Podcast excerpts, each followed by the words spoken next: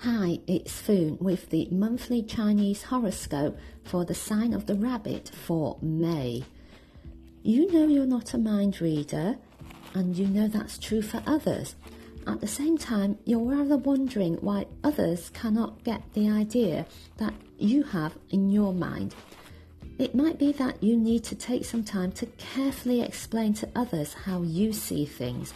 When you articulate your position, you'll find that others will be more open to seeing things your way.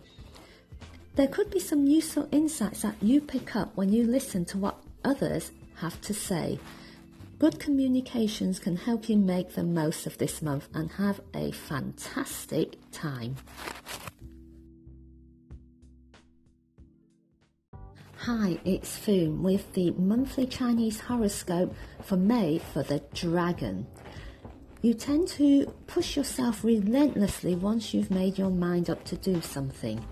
Being unstoppable is truly admirable. Maybe this month you need to think about is it time for you to slow down a little?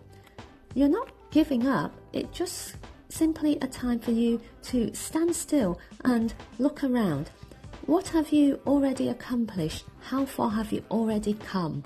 Give yourself a pat on the back for what you've already done. There are things you still need to do, but when you give yourself a little more time, you'll find that you'll feel a huge sense of contentment. Have a fantastic month. Hi, it's Foon with the monthly Chinese horoscope for May for the snake. Taking some time to get organised means you need to slow down a little. Have you been keeping your eye on your goal?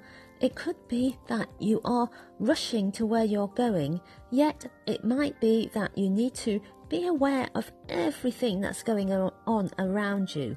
Sometimes being better prepared means you need to take a step back and figure out what you're going to do before you do it. Take some time to plot and plan this month, and you're going to have a truly wonderful time.